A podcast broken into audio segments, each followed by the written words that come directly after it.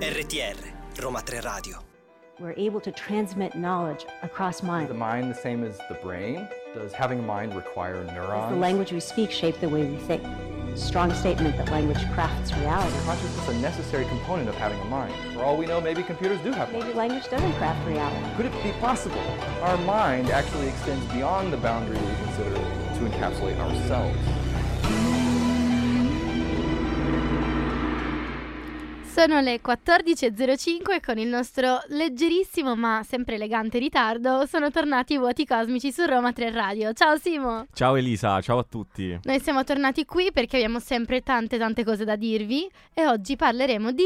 Oggi parleremo di musica, quindi musica e cervello, ovviamente è una tematica che sicuramente interesserà moltissimi, non solo gli appassionati di scienze cognitive, in quanto comunque la musica fa parte della nostra vita della in nostra maniera vita, de- della vita di tutti, quindi un argomento eh, che eh, speriamo vi possa incuriosire. Ovvio che Come tutti quelli che facciamo. Ovvio, anche perché entriamo nello specifico parlandovi di colonne sonore e come le colonne sonore effettivamente hanno un effetto, per esempio, guardando un film, ma anche mettendo musica di sottofondo mentre facciamo altre cose. Qual è l'effetto persuasivo della musica? In che modo ci influenza? Ovviamente vi interessa perché io lo so che state tutti ad ascoltare la musica tutto il tempo. Cioè, anche adesso, se state attenti, sentite il tappeto. C'è della musica mentre noi parliamo, cioè la musica è ovunque, raga, è ovunque. Quindi oggi noi vi parleremo di quali sono le influenze psicologiche e cognitive che ha la musica nel nostro cervello. Esatto, e non solo, parleremo proprio a livello di, di percezione, se la musica può alterare o meno la nostra percezione. Tra l'altro, questa è anche la domanda che vi abbiamo posto nel sondaggio Mhm. su Instagram, quindi per chi non l'avesse ancora fatto, andate su Instagram e eh, diteci la vostra, Diteci come la la, pensate. vostra. Ovviamente su Instagram come su Facebook e su TikTok ci trovate come Roma 3 Radio e invece ci trovate sempre ogni giovedì alle 14 in diretta su i- rom- radio.uniroma3.it e poi ovviamente pubblicheremo il podcast sulle piattaforme di SoundCloud e di Spotify. Tra l'altro oggi abbiamo anche un ospite speciale che speriamo che ci possa anche suonare una, una tarantella in diretta, come, come la diciamo, abbiamo una chitarra, il nostro ospite la sa suonare, parliamo di musica, quindi po- speriamo di potervi anche deliziare così. L'intenzione è questa, speriamo che durante, durante l'intervista, se sentirete musica di sottofondo, sarà il nostro ospite che oltre a, a raccontarci i vari esperimenti, insomma, a chiarirci la questione, potrà deliziarci anche con, Con, con un la musica. sottofondo. Quindi una puntata ancora con un plus in più, insomma, quindi... Io direi allora entriamo nel vivo della questione, ma prima ci ascoltiamo For a Better Day di Avisi e ci troviamo qui tra pochissimo. A tra poco.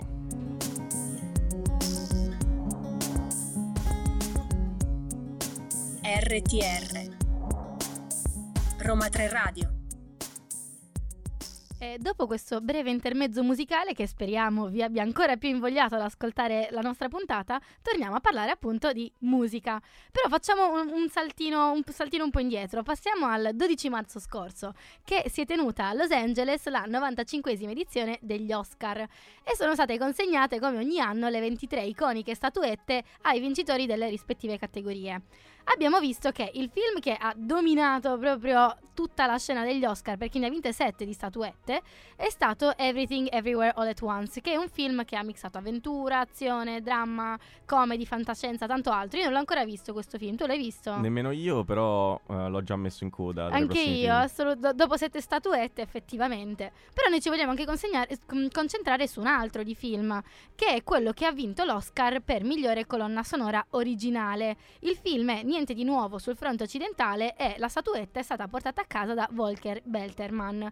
Quindi questa colonna sonora, tra l'altro il film è un film di guerra ambientato nella prima guerra mondiale, se non sbaglio, e la colonna sonora, cioè per farti entrare in quel mood di, di guerra pesante, per accompagnare tutta questa storia che è effettivamente molto molto profonda, vi consiglio di guardare il film, ci deve essere un lavoro dietro che secondo me è pesantissimo. Quindi la musica effettivamente fa un lavoro enorme. Certo, la musica è una componente fondamentale in tutti i film e spesso, anzi nel pensiero comune, viene considerata forse meno importante rispetto poi ai contenuti visivi.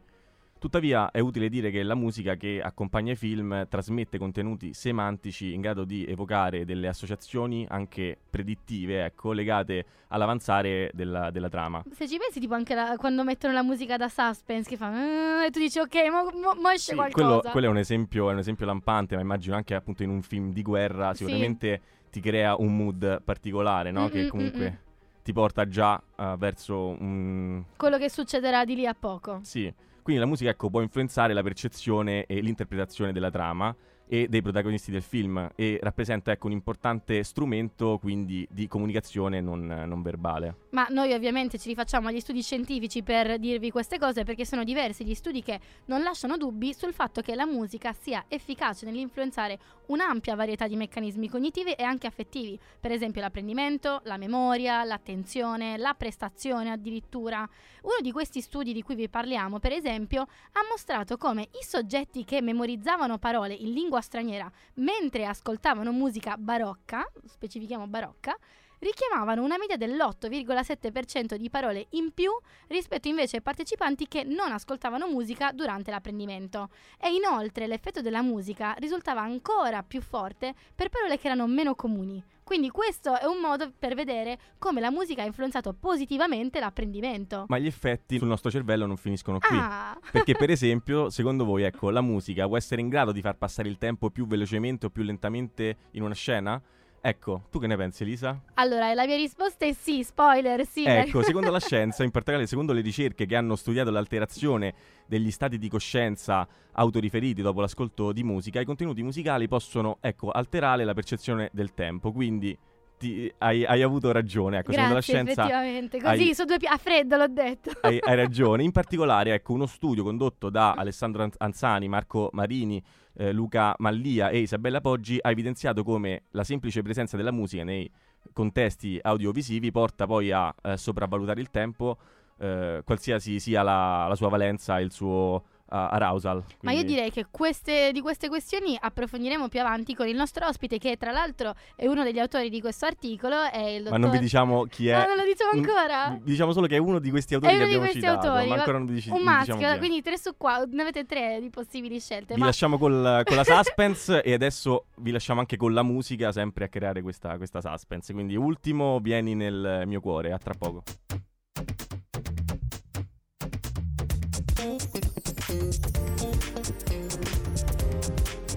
RTR, Roma 3 Radio. 14 e 18, siamo tornati qui ai Vuoti Cosmici e stiamo parlando sempre di musica. La musica che, tra l'altro, ci accompagna a noi nel nostro programma, perché essendo un programma radiofonico siamo intervallati dalla musica. Ma tornando al discorso di oggi, ecco, quando svolgiamo un compito con della musica in sottofondo, potremmo credere e anzi potrebbe effettivamente sembrarci che il nostro ascolto sia di tipo passivo e che la nostra attenzione sia rivolta soprattutto all'attività principale che stiamo facendo. In realtà non è proprio così. Infatti, Anche se tutti lo pensano effettivamente, che la musica invece ci, ci distragga. Non è così. E noi infatti vi, vi diamo sempre queste informazioni che non vi aspettate perché la musica di sottofondo è un'ulteriore fonte di informazione e per questo richiede un'elaborazione parallela e anche multimodale.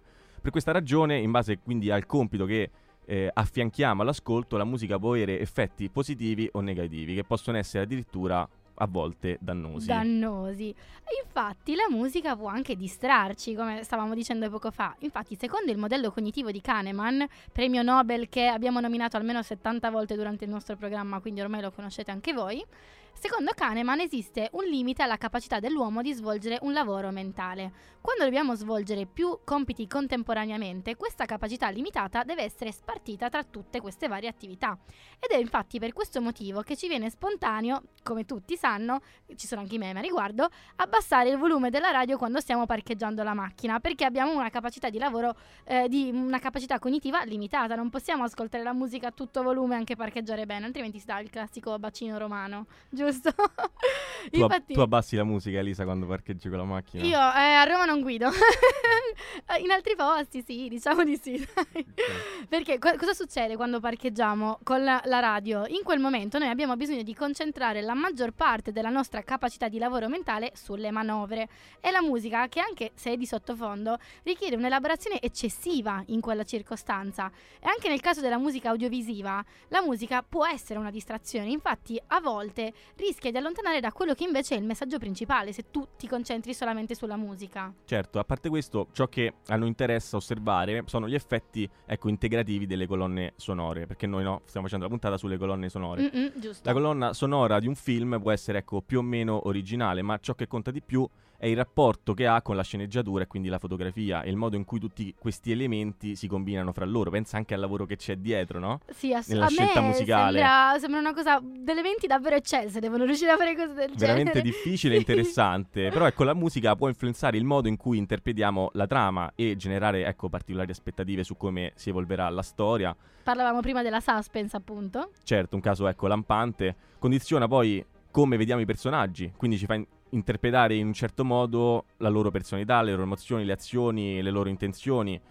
La mente umana, ecco, eh, si aspetta innanzitutto che la musica mostri una sorta di sincronia e soprattutto di congruenza con le informazioni visive. La, mu- la musica quindi comunica inevitabilmente un certo stato d'animo. Questo stato d'animo poi ci influenza e noi siamo spinti a costruire una narrazione audiovisiva coerente con, con quel- con quell'umore là. Ma parlando di colonne sonore, eh, vogliamo specificare anche che la, la colonna sonora non è responsabile solo degli aspetti emotivi delle scene. Possiamo anche dire che l'emozione è un processo attraverso la cui la musica influenza, come abbiamo appena visto, molti altri meccanismi cognitivi, tipo l'attribuzione ai personaggi di certi tratti della personalità, le anticipazioni della trama e anche la percezione dell'ambiente. Io ho tipo in testa la scena di, di Psycho in cui eh, sta arrivando lui col coltello a uccidere lei quando si sta facendo la doccia e quella- c'è quella musica che fa "Eh, eh, eh, eh", che tu sai che sta per succedere qualcosa. Questo me viene Quello è evidentissimo, è proprio infatti un, un caso evidente per chi non avesse vi- visto Psycho. Ovviamente Vedetelo, dovete guardare. vedete soprattutto quella scena. Eh, comunque, tutte queste cose che vi stiamo raccontando, eh, come sempre, specifichiamo, sono i risultati raggiunti da una serie di studi sull'influenza delle colonne sonore sul cervello umano. Non è fuffa. E più tardi il nostro ospite, che ancora non vi riveliamo, ci parlerà più nel dettaglio di come questi esperimenti sono stati condotti e anche come si è arrivati a queste conclusioni. Nel frattempo, continuiamo con la nostra colonna sonora della puntata di oggi. Andiamo ad ascoltarci Franco Battiato e ci troviamo qui tra pochissimo.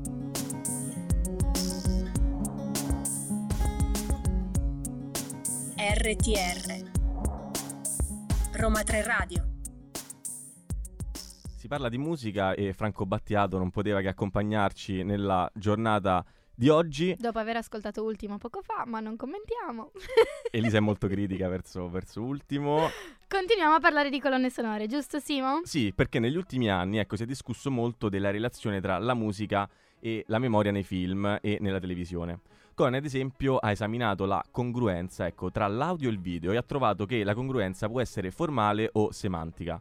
È formale quando, dato un fenomeno fisico, questo è capito meglio quando audio e video sono sincronizzati. Facci Facciamo un esem- esempio, Facciamo un ecco. esempio. Quando all'immagine della palla che rimbalza corrisponde il suono del, del rimbalzo, allora la scena appunto è congruente. Congruente a livello formale. Formale, esatto. Down, down, down, down. Questa è la palla che rimbalza. Bravissima, Alice ci fa, anche, ci fa anche gli esempi qua in diretta, voi non potete vederla, ma ha fatto anche il gesto con la mano. Quella semantica riguarda invece i significati, Ok. quindi c'è congruenza quando audio e video veicano lo stesso significato da un punto di vista emotivo. Facciamo anche qui un esempio. Eh, una mh, data scena, ecco, viene ricordata meglio se la colonna sonora che l'accompagna è coerente con essa. E qua io penso ai film romantico-drammatici, quando tipo gli amanti si lasciano e c'è quella musica struggente. "Uh", E tu dici sì, e piangi, piangi un sacco, però te la ricordi a C'è quanto sicuramente anche la coerenza semantica anche in quel caso. E cosa ci suggerisce tutto questo? Che la musica effettivamente non è solamente un accessorio, ma anzi aiuta proprio gli spettatori ad interpretare la scena stessa. In questo contesto noi vi recitiamo degli studi di Anzani e colleghi che hanno condotto un esperimento che indaga proprio la relazione tra il mood emotivo, la musica e il film. Come, come funzionava questo esperimento? Ai partecipanti è stato infatti chiesto di vedere una scena di un film. La scena poteva essere o accompagnata da una musica felice, da una triste oppure da, une- da nessuna musica e questa infatti era la condizione di controllo.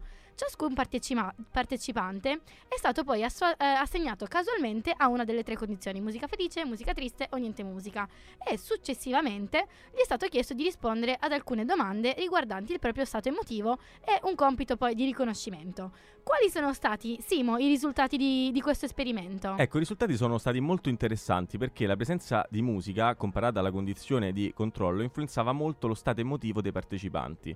Ad esempio, facciamo anche sempre, Sempre esempi. i partecipanti che avevano visto il film accompagnato da una musica felice riportavano maggiore gioia e serenità rispetto ecco, a quelli della condizione di, di controllo. Ma io vorrei aggiungere un'altra cosa ancora più interessante, che è eh, risultato che i partecipanti, a causa della musica, ricordavano falsi oggetti che non erano presenti nella scena, ma la cui valenza in effetti era coerente con il mood della musica. Facciamo un altro esempio? Facciamo un altro esempio. Per esempio, se la musica era spaventosa, ricordavano degli oggetti tipici di film horror, tipo coste- co- coltelli, tipo pistole, rasoi, eccetera. Ma la colonna sonora, quindi, che, che cosa fa? Può ci- crearci dei bias, addirittura fino al punto di alterare la memoria degli spettatori e creare dei falsi ricordi. Quindi farci sembrare cose che in realtà non c'erano. Ma ti pare? Cioè, non c'ho l'ansia. Quindi, diciamo, questo inizia già a dare una risposta anche al sondaggio che vi abbiamo posto su Instagram, no? La musica può Esatto. alterare la percezione della realtà.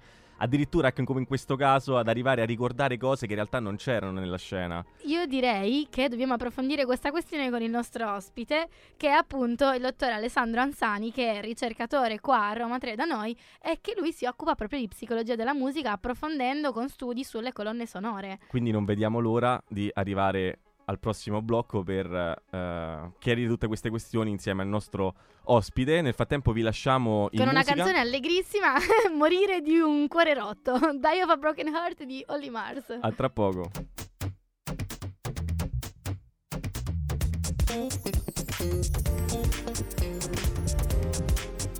RTR, Roma 3 Radio. Tornati con il miglior momento di ogni puntata perché è finalmente il momento in cui intervistiamo una persona che ne sa più di noi di quello che stiamo parlando, giusto? E di cui stiamo parlando, questo italiano, vabbè. E l'ospite di oggi, come vi abbiamo anticipato, è il dottor Alessandro Anzani che è qui con noi in radio. Ciao, ciao. Ciao. rin- ringraziamo innanzitutto Ringraziamo. per essere venuto qui con noi. Fino a qui addirittura. Fino a qui, Fino a qui. fino a qui, da ben 300 metri forse, quindi è... Allora, noi, a- Alessandro, adesso ve lo presentiamo, ma noi vogliamo anche specificare che Alessandro è un nostro amico. Per cui avremo, avremo un- un- una intervista tra amici, sì, possiamo dirlo così. un una po' più co- esatto, un, un po' po' più meno confidenziale. Non formale. c'è una Esatto. birra, ma si parla uguale. Possiamo chiederla di là. Ah, a parte gli scherzi, presentiamoti per bene perché effettivamente hai un curri- Presentiamoti è bellissimo. Presentiamoti. Bellissimo. No, no, è bello, è bello, è giusto, è Pres- vero. ti presentiamo per bene perché hai un curriculum di tutto rispetto, perché Alessandro Ansani è un assegnista di ricerca per il post-dottorato presso la nostra Università di Roma 3 e ha conseguito il dottorato di ricerca in psicologia e scienze cognitive presso l'Università della Sapienza di Roma. Nel suo nucleo principale testa empiricamente l'influenza delle colonne sonore sull'interpretazione degli audiovisivi, quello di cui vi stiamo parlando oggi. E i suoi interessi di ricerca poi possiamo dire che riguardano la psicologia mola- morale, la psicologia dei media, la percezione del volto e anche la psicometria e addirittura collabora anche con diversi istituti di ricerca in tutto il mondo, cioè in Canada, in Francia, in Colombia in Finlandia. E come potete sentire è anche musicista. Anche- Tra l'altro polistrumentista perché mi stavo dicendo prima che suona più strumenti, noi abbiamo qui la chitarra però potrebbe Adoro. suonarci anche altro. Io volevo fare questo sottofondo perché sembrava una cosa molto seria. Ok, quindi- Allora, allora, qui mentre tu parlavi, e seriamente. Ridico diciamo l'ultima questa frase? Vai, vai. E collabora attivamente con diversi istituti di ricerca in Canada, Francia, Colombia e Finlandia. Adesso ridilla, la facciamo così. Vai, ridilla. Cioè, ok, Vai, vai, vai. collabora attivamente con diversi istituti di ricerca in Canada, Francia, Colombia e Finlandia. Avete visto com'è diverso? Mi sono Sembrava. impaurita io. Ale, però noi ti dobbiamo fare delle domande qua Certo. perché dobbiamo chiederti un sacco di cose. Vai. Vuoi iniziare tu a fare le domande? Simo, inizio io. Vai, inizia te che stai Inizio già io, che sul- sono già carica, pezzo. sono già condizionata dalla musica. Allora, noi hai, ci hai sentito, ci hai sentito da inizio puntata, quindi hai visto come abbiamo parlato del fatto che la musica sia in grado di alterare la nostra percezione del tempo. E tu insieme a Marco Marini, a Luca Mallia e a Isabella Poggi hai condotto uno studio col fine di analizzare l'influenza che le colonne sonore differenti, soprattutto prevalenze per arousal, esercitano sulla stima temporale di un cortometraggio. Ci vuoi descrivere un po' meglio l'esperimento e anche i risultati che sono Come no, emersi? come no? Allora, questo è nato, questa cosa è nata perché ci sono stati vari studi su come la musica influenza la, la percezione del Mhm. tempo, ma nell'audiovisivo era stato fatto poco, cioè sulle scene visive era stato fatto poco. Allora abbiamo pensato con i, con i miei colleghi di fare questa cosa, di dare questa scena a dei, a dei soggetti. Questa scena però era stata realizzata in quattro modi diversi, con quattro musiche diverse. Eh, ed era stato un esperimento in realtà molto semplice. Noi ai soggetti chiedevamo semplicemente dici cosa hai provato emotivamente, quanto sei stato bene, quanto ti è piaciuto, quanto, quanto hai provato anche paura, rabbia, Mhm. varie emozioni. E quanto ti sei sentito attivato da questo, da Ok. questo video? Quanto ti sei sentito aroused, si dice in inglese, in italiano è difficilissimo, però eccitato, diciamo, quanto ti sei sentito attivo, attivato. E dopodiché ehm, vedevamo la stima temporale, quindi gli chiedevamo, ovviamente in questo video non si vedeva, no, come su YouTube lo slider con il tempo, e noi l'avevamo disattivato e chiedevamo, beh, quanto è durata secondo te questa scena? Ok. È durata 60 secondi, 90, così. Ehm, durava 90 secondi in realtà. La prima cosa che abbiamo notato, eh, curiosamente, è che tutti sottostimavano il tempo. Ah. Tutti. Cioè, tutti dicevano che era durata intorno al minuto, in realtà era durata un minuto e mezzo.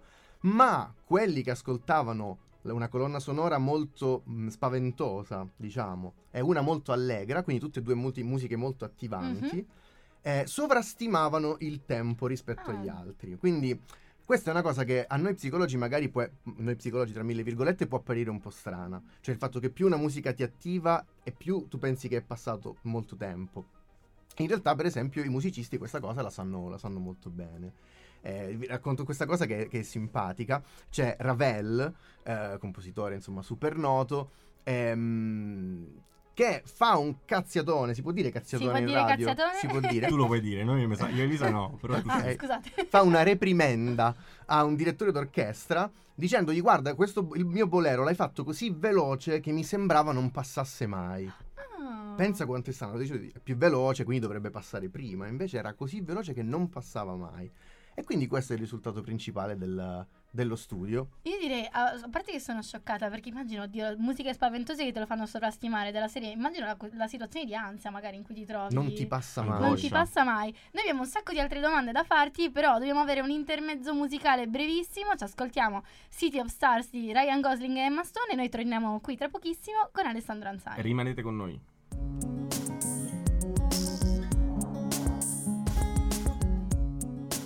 RTR Roma 3 Radio.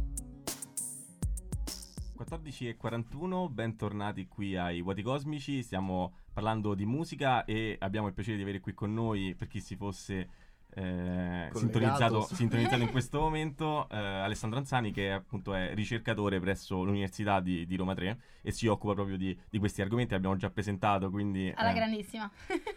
ma quindi- sì direi di sì Ecco, stiamo cercando di chiarire queste- questi concetti eh, complessi con, con il nostro ospite e eh, vogliamo fare un'altra domanda. Ecco, nel 2020 il vostro team ha pubblicato un altro interessante studio sull'influenza che la musica ecco, può esercitare sull'interpretazione delle scene di un film eh, e altro, insomma. In cosa consisteva l'esperimento e che risultati avete ottenuto? Ok, questo del 2020 era una scena di nuovo.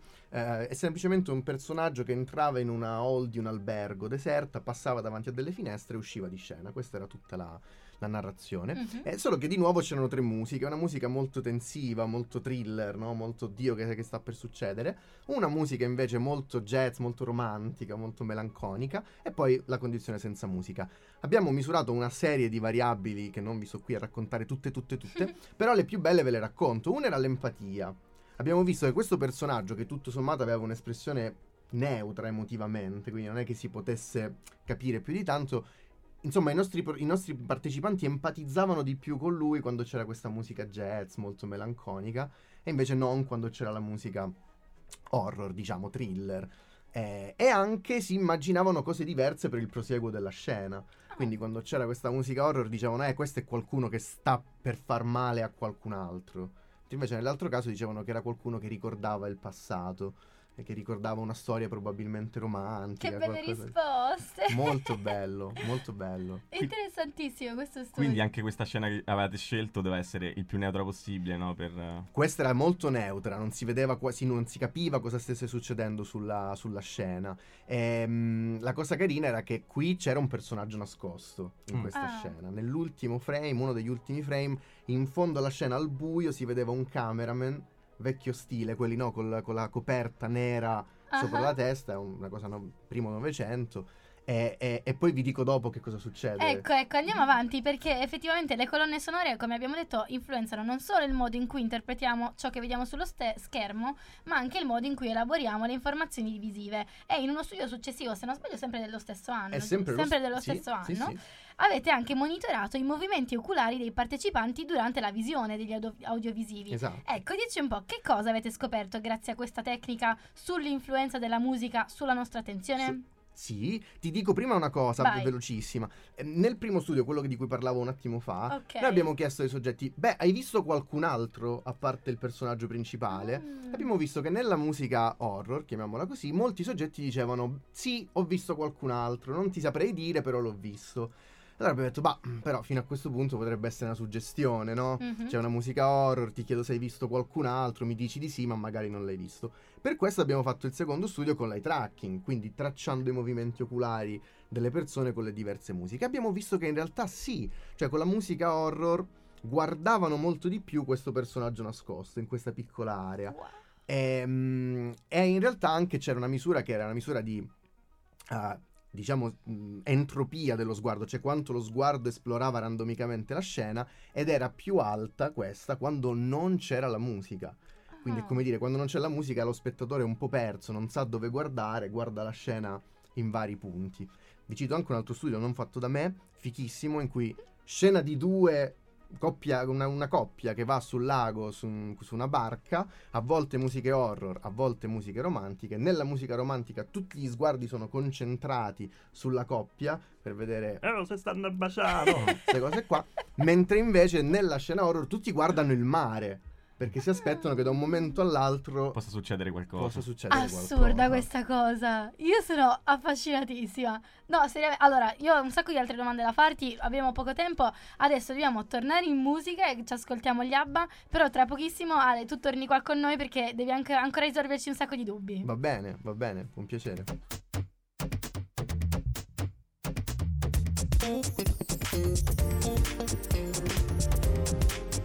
RTR, Roma 3 Radio. Sono le 14.48 e noi abbiamo un, ultimi tre minuti per fare delle domande al nostro ospite Alessandro Ansani e arriviamo a- al clou della questione. La domanda esistenziale ti dobbiamo fare adesso. Una delle domande più interessanti per il nostro corso di laurea. Esatto, perché esattamente. Adesso Elisa la starà per introdurre. Siamo pronti? Siamo pronti? Rullo di Oh. tamburi.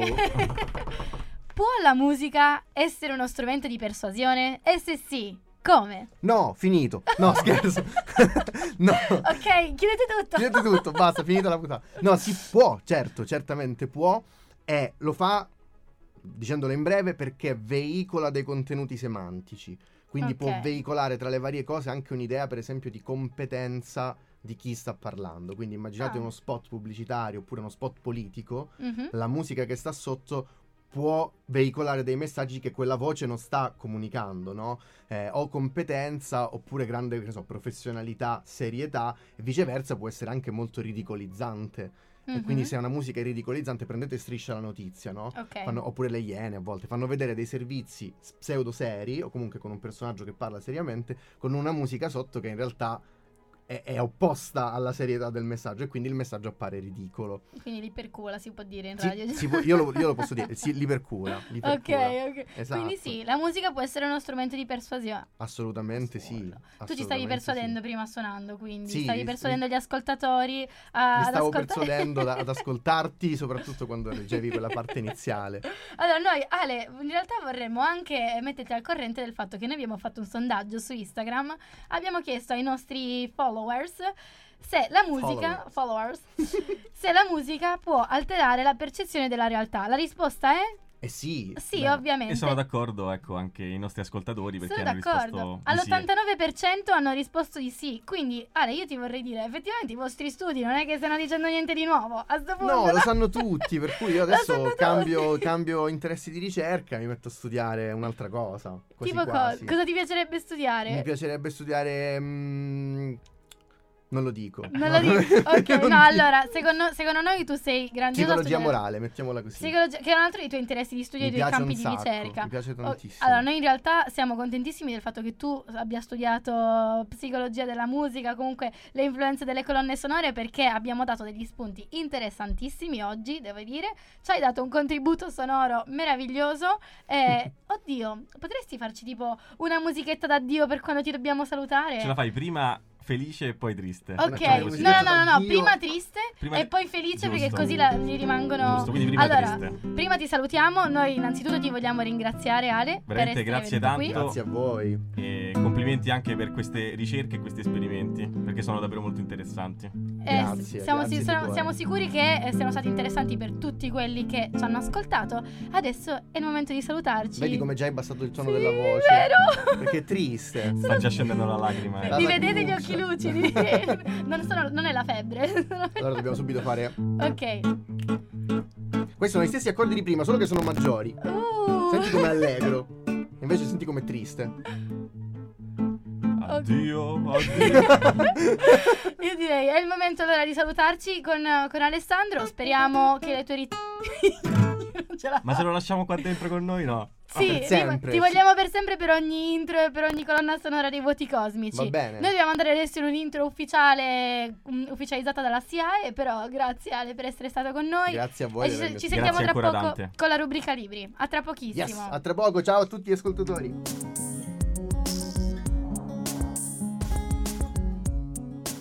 RTR Roma 3 Radio E questo è il momento della rubrica libri. Ci teneva tantissimo a questo momento, Elisa. sì, perché adesso abbiamo il contributo sonoro, quindi non dovevo fare io din din din per introdurre la rubrica libri. E per introdurre la rub- rubrica libri, oltre al din din din, cosa che dici sempre? che eh, la rubrica libri serve per dimostrarvi che tutto quello che vi diciamo durante la puntata non è fuffa, ma ci sono degli studi scientifici che confermano quello che vi diciamo. Allora, di cosa abbiamo parlato oggi nella puntata? Abbiamo parlato della psicologia delle colonne sonore e abbiamo cercato di spiegare quanto queste ricoprano un ruolo fondamentale nella costruzione della narrazione dei film. Infatti, attraverso diversi esperimenti, di cui molti abbiamo citato nel, mm, durante l'episodio, è anche stato dimostrato che le colonne sonore nei film influenzano la nostra interpretazione dei personaggi e dei tratti della loro personalità, ma anche le nostre aspettative sulla trama stessa o addirittura possono modificare la nostra percezione dell'ambiente e del tempo. Se poi sono anche ben utilizzate, possono, come vi abbiamo detto poco fa, ingannare il nostro ricordo di quella scena e quindi possono ingannare la nostra memoria. Certo, Passiamo a citarvi gli studi che vi consigliamo. Sì, perché appunto lo scopo della, della puntata è farvi comprendere quanto la musica non sia solo, ecco, riagganciandomi anche a quello che dicevi, solo un accessorio emotivo della scena cinematografica, ma fornisce ecco, la cornice, il processo di costruzione e formazione dell'interpretazione narrativa da parte appunto del- degli spettatori. Tornando agli articoli, un articolo utile per iniziare a comprendere l'argomento è eh, di Anne Christine Hargett e si intitola eh, One Music Potential to Convey Meaning in Film. A Systematic Review of Empirical Evidence. Scusate l'inglese. Forse era meglio che lo dicevi te. Li dico io, vai. Però incentrato ecco sulla capacità, meno male che ci sta Alessandro in sottofondo che copre un po' della musica di creare associazioni sovraindividuali, ecco, tra destinatari e, eh, ed essere inoltre portatrice di informazione semantica e contenutistica. Quindi ecco, questo articolo illustra attraverso diversi studi empirici tedeschi e anche inglesi quali potrebbero essere le spiegazioni teoriche e i meccanismi dietro alla capacità della musica nei film di trasmettere appunto significato. Nella puntata di oggi poi abbiamo intervistato Alessandro Anzani, che possiamo ancora sentire come sottofondo musicale, e vorremmo suggerirvi quindi tre dei suoi articoli nei quali potete trovare gli esperimenti con i rispettivi risultati che sono stati trattati dal nostro ospite e dal suo team di ricerca. Il primo di questi articoli è stato scritto insieme a Marco Marini, a Luca Maldia e Elsa- Isabella Poggi e si intitola Music and Time Perception in Audiovisuals. Arousing soundtracks lead to time overestimation no matter the emotional balance ed è incentrato sulle modalità e sulla capacità della musica di alterare la nostra percezione del tempo. Presenta quindi in sintesi, in sintesi diversi studi sulla relazione tra musica e percezione del tempo per fo- poi focalizzarsi sui due modelli psicologici che spiegano come funziona la percezione del tempo all'interno del dominio audiovisivo. E infine eh, sull'esperimento del quale vi abbiamo parlato anche con Alessandro che era il nostro ospite. Sì, perché nel secondo articolo del nostro ospite, ehm, che è scritto insieme a, a, Marco Marini, Francesco Derrico e Isabella Poggi, si intitola uh, How Soundtracks Shape What We See, Analyzing the Influence of Music on Visual Science Through Self-Assessment, Eye Tracking and... Pupillometri. Grazie. Ho trovato quello più facile comunque. Potrete trovare due esperimenti dei quali vi abbiamo ecco, parlato, il secondo eh, dei quali appunto eh, fa uso della misurazione eye tracking e eh, dillo te Elisa? Pupillometriche. ok. Vabbè, comunque eh, questi articoli sono tutti in inglese perché a quanto pare non gli piace fare gli studi in italiano al nostro team di ricerca di Ansani, eh, ma ve li consigliamo perché ne abbiamo parlato approfonditamente. Uh, Alessandro Ansani ce li ha anche spiegati con parole più semplici, con esempi più, più, raggiung- più, più comprensibili Concreti per tutti anche. noi. Esatto. Noi dobbiamo andare in musica per l'ultima volta, ascoltiamo Alfa 5 minuti e ci sentiamo qui tra pochissimo. A tra poco.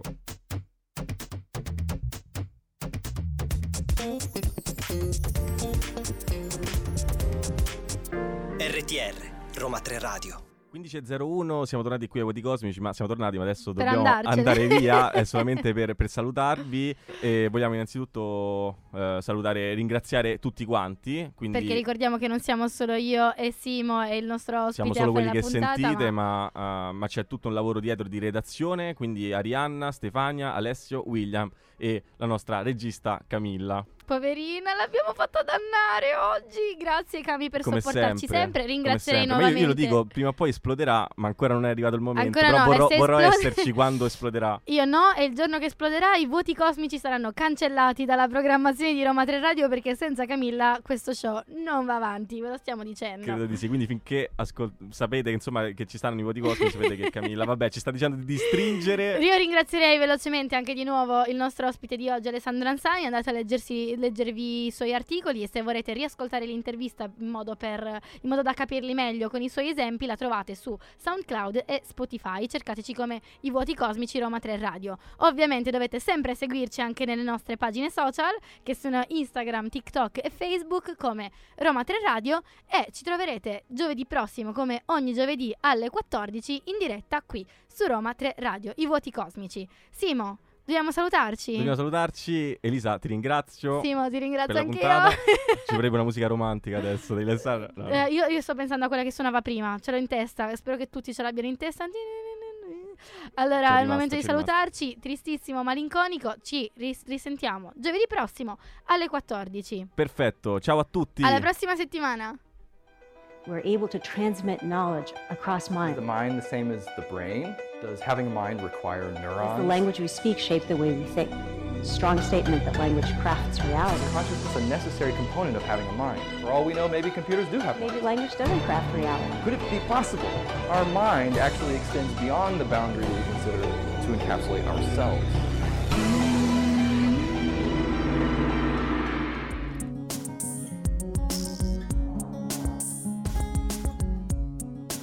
RTR Roma 3 Radio